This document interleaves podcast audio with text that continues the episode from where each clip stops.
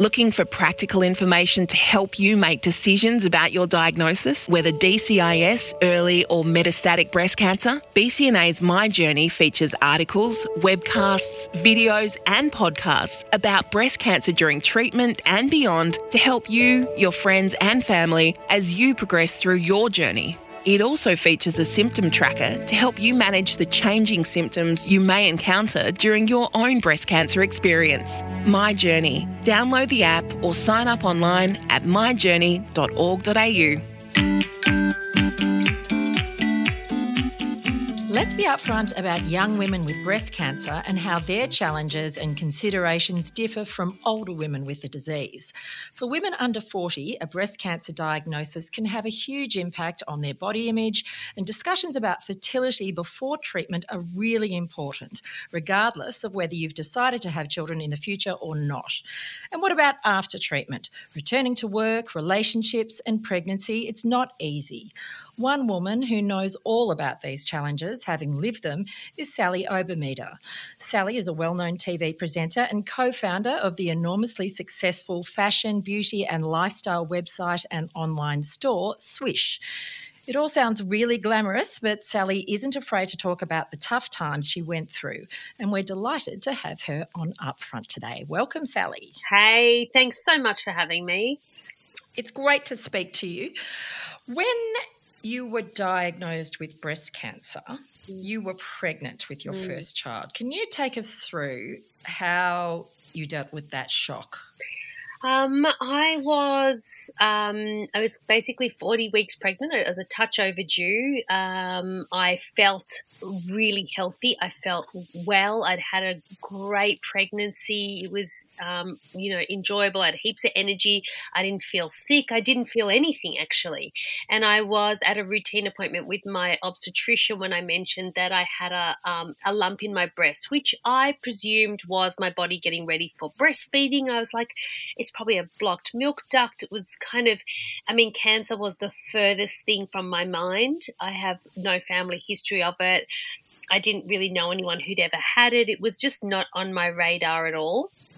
So when I went to my uh, breast cancer check the following day, it still kind of wasn't on my mind. They gave me, you know, they did a, a mammogram and they did a biopsy and another biopsy. And I just was in a bubble where I just didn't think anything. And when the lady sat me down and Marcus at this stage had joined us, and said, Listen, you have a very aggressive cancer, and we're going to make you have this baby tomorrow, and you'll have to start treatment. You need chemotherapy uh, within basically within the week.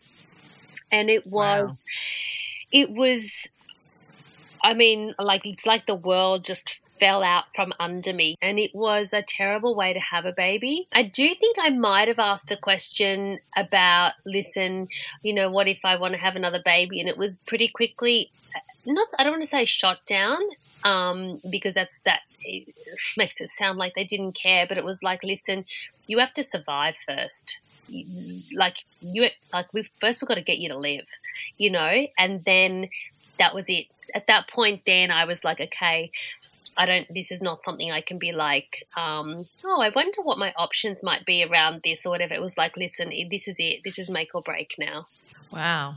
So, with mm. having had Annabelle, I assume your husband had to step up and take care of a, a newborn. Did your did your hopes of breastfeeding yeah. and all those other first you know weeks yeah the, the, whole door? first first everything was out the door basically. So um, breastfeeding was they let me do one feed. It was the colostrum feed and then that was it. And then there was like listen that's it. You have to take the pill now to um, stop the milk coming in.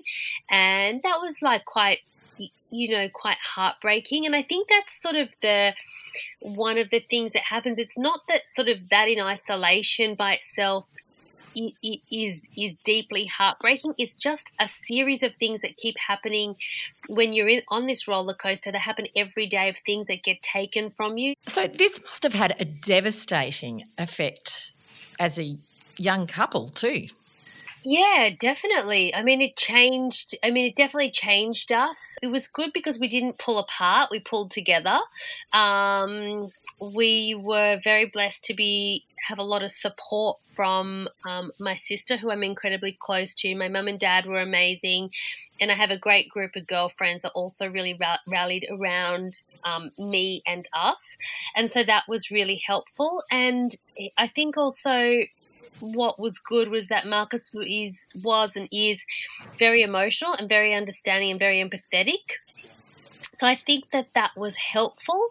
Uh, but the strain is still huge. You, I think the strain's huge anyway when you've got a new baby and the sleeplessness and the up all night and all that kind of stuff, but it's balanced by the joy. So, what did bring you joy during that time?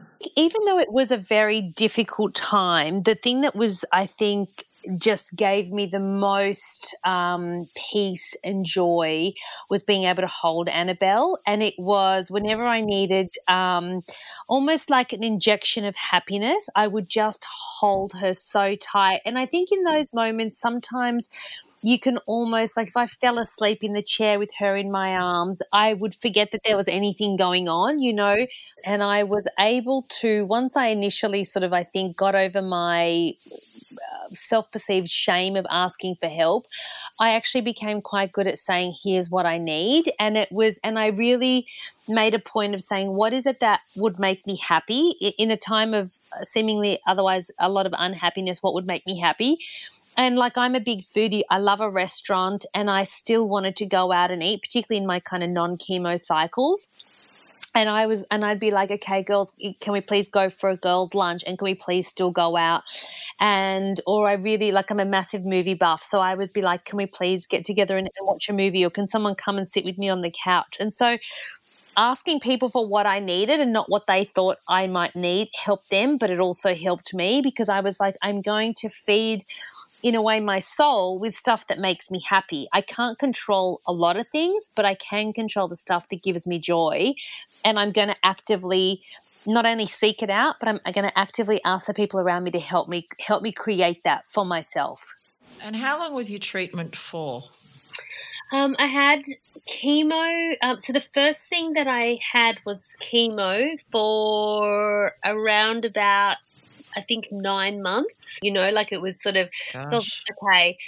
All right. So she gave me three months, and then she said to me, "It's not enough.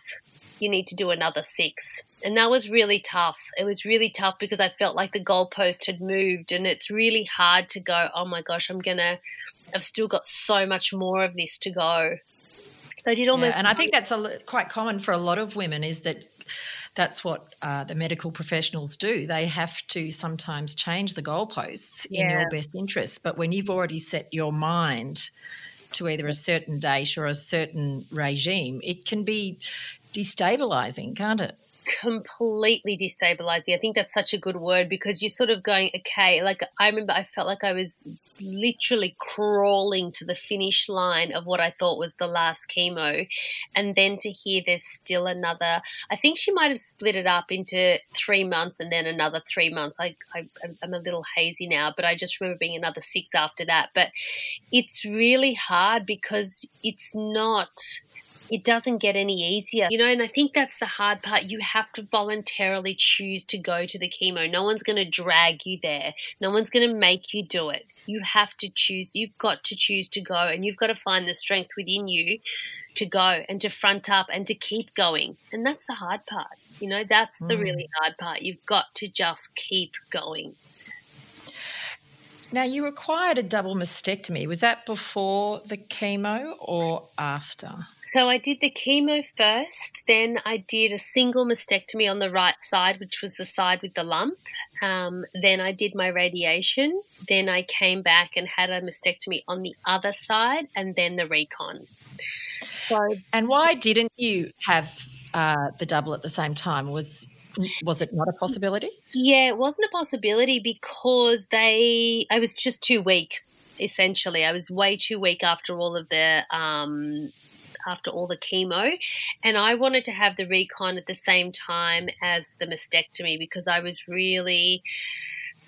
I, I, I, as I think most people are, just struggling with the idea of a mastectomy. You know, I really struggled, and I found it so hard to wrap my head around this this notion of essentially having your breasts, you know, cut off. You know, that was really hard for me. Mm.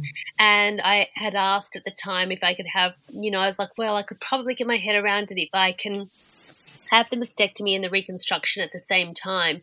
But that was a no go. Either way, obviously, with someone being young, body image is just a- another sort of slap in the face, isn't it?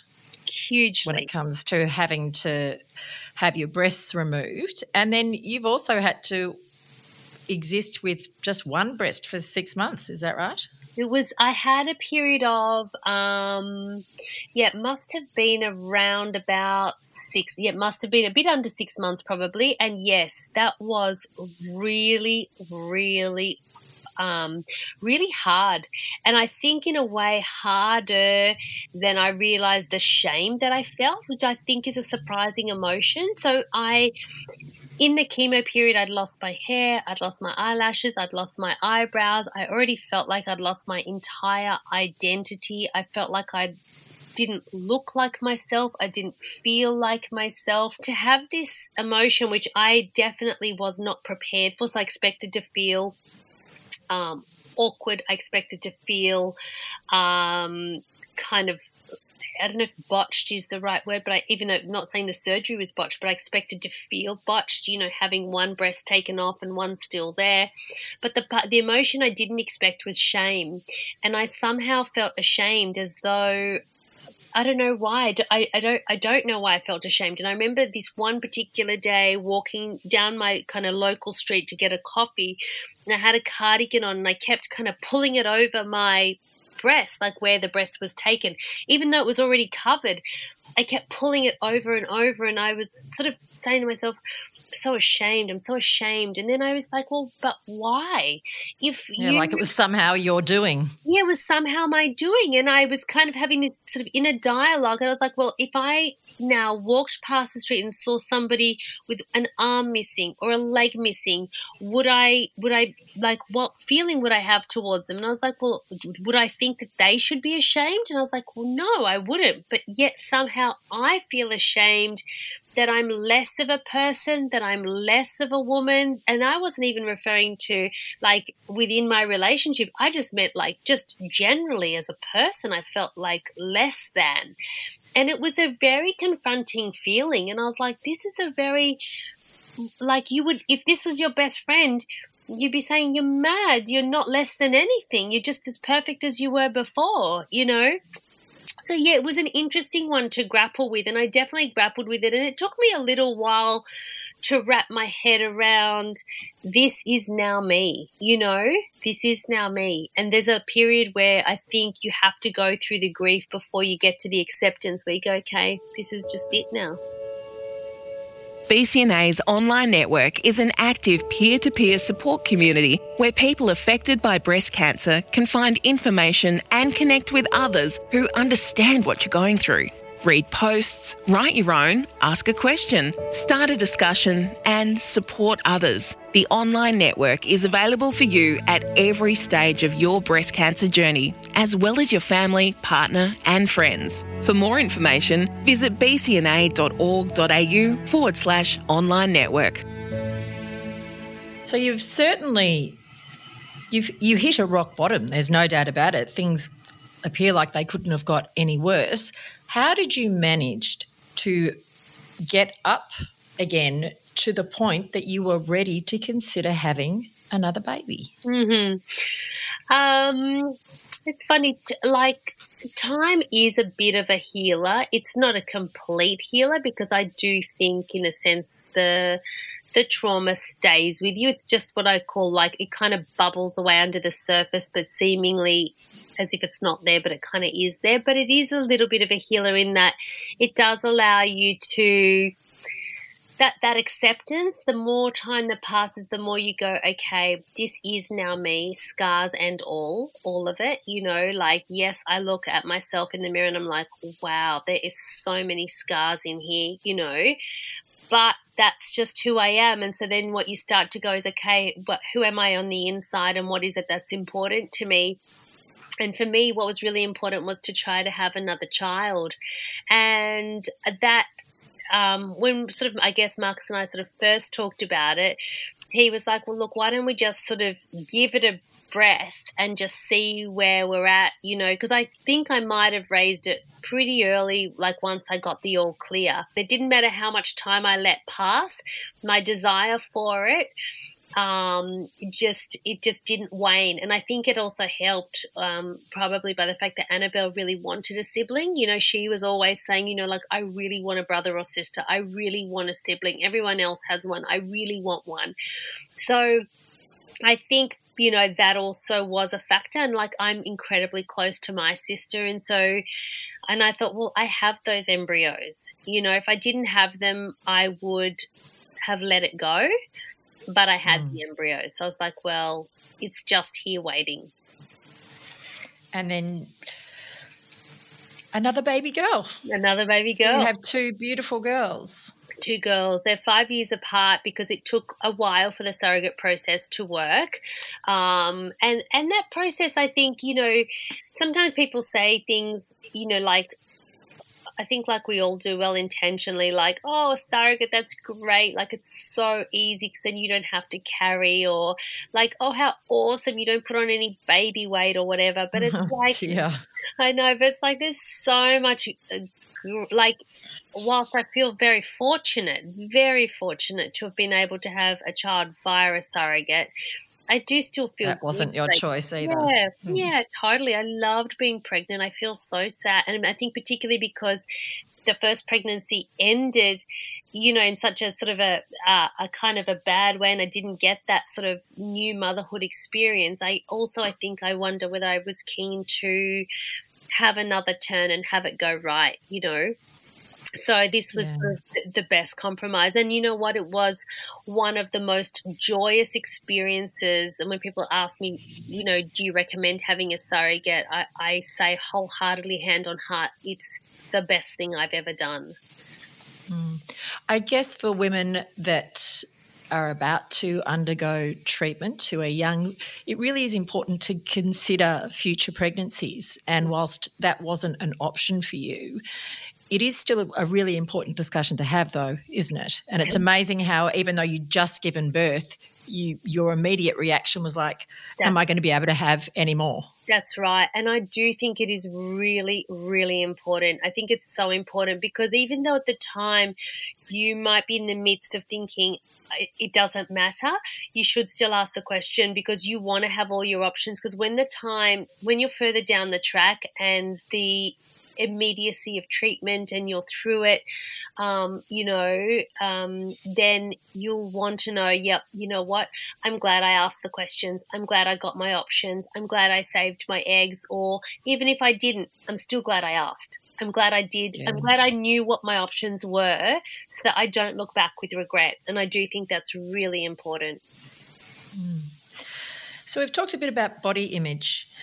And like you were saying, it's people are very well meaning. It must be very easy for members of the community, even your friends, to look at, at you now and go, wow, isn't your life a dream? And it all looks so shiny on the mm. outside. Mm. But yeah. like you said, you you have changed. What are some of the things that still worry you, if in fact they do? Do you worry about recurrence? Yeah. How do you stay positive? Yeah, I do worry about recurrence, definitely. I think it is, um, like I said, I think it's a bit under the surface most days. You know, like you probably, or I certainly don't sort of consciously think of it unless I'm triggered by something. Um, but but assuming like I'll separate it out. Assuming there's no trigger, it's kind of just below the surface. I don't sort of think about it too much. But what I do find is it has just changed my outlook, and therefore that changes all of my actions. So I'm very conscious now of um, life being short, nothing being kind of a given, nothing's a guarantee. Whereas I think a little bit before cancer, I was like, oh, I'll live to 95. I'll have like 10 kids and 400 grandkids, and I'll be on my, you know, porch in my rocking chair. Like, I just had a very optimistic um, outlook for a length of life and a health of life, you know. Whereas now I totally feel like I have no idea what tomorrow brings, you know, because I remember the day I was diagnosed was very much like any other fab morning. I got up, I made a coffee, you know, like it's just very normal. And yet the world can fall out from under you on any given day. You know, I work and we do the news every single day. And every day my thought is, all of those people did not know that that's how their day would end. Very much like when you get your cancer diagnosis, you just don't know that that's happening to you that day, you know? And so now for me, what it does is it drives all of my decision making into, um, you know, is this for the greater good? Is this something that makes me happy? Is this for the you know the good of my family? You know, is this something that I'll be proud of when I put my head on the pillow tonight and go, "Yep, I, I did something wonderful. Like these are things that drive my decision making. In a way, I'm also much more, much more brave and much more fearless because I'm like, oh, ain't got no time, ain't got no time to be second guessing stuff. Life short. Yeah. Um, but I'm also filled with a deep gratitude because every day that I have is a day I didn't think I'd get you know, and mm. that is with me very, very deeply.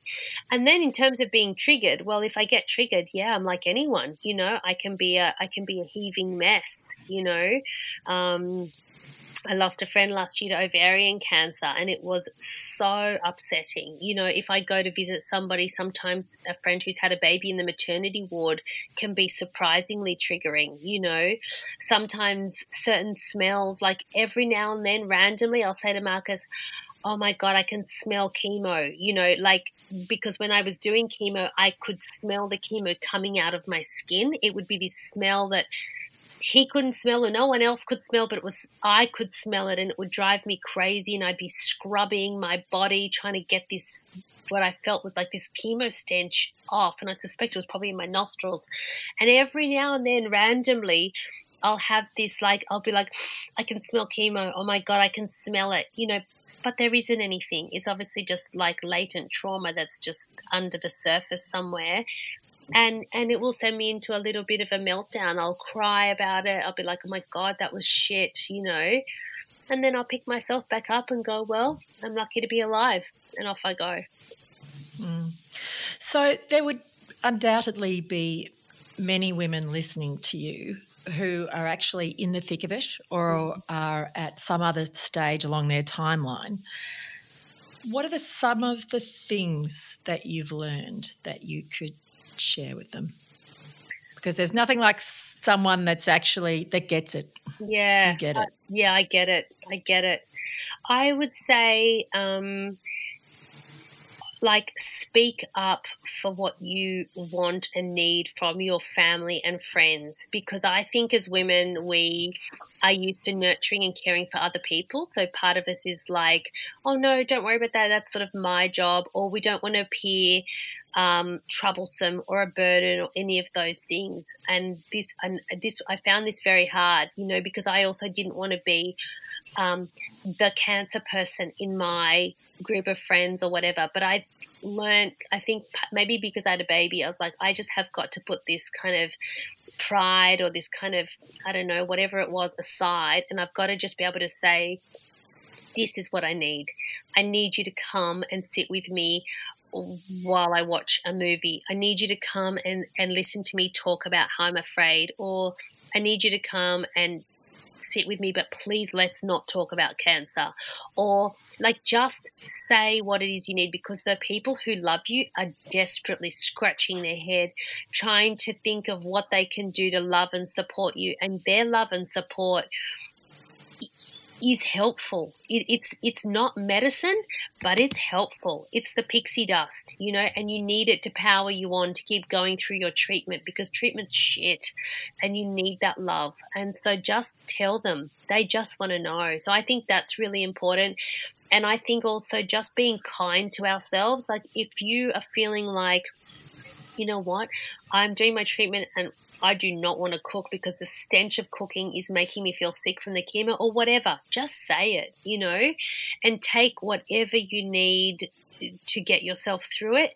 And I also am also big on um, going to therapy because in this particular time, because I think it's such a complicated time and it's filled with so much emotion. And I do feel like as much as you can offload on to the people you love, you naturally have a, re- a, resistant barrier because you don't want to worry them, hurt them. You can't say all the things that you probably want to say. And I think having an impartial person that you can dump on is so healthy for your treatment.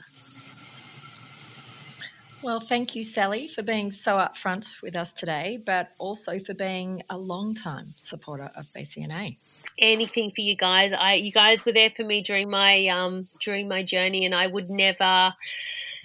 I, I could never repay you enough. So if there's ever anything I can do, and you know what, I think this is one of those things that we're all in together. You know, we really are. The sisterhood is in this together. Thanks, Sally. And if you'd like more information about young women and breast cancer, download BCNA's online tool. There's also a fantastic video resource specifically on fertility that you can find on our website, bcna.org.au. This episode of Upfront is with thanks to Suzanne. And the opinions of all our guests are welcome, but not necessarily shared by BCNA. For any individual concerns or advice, please contact your health team. And you can help others find us by leaving a review wherever you have downloaded this podcast. I'm Kelly Curtin. It's good to be upfront with you.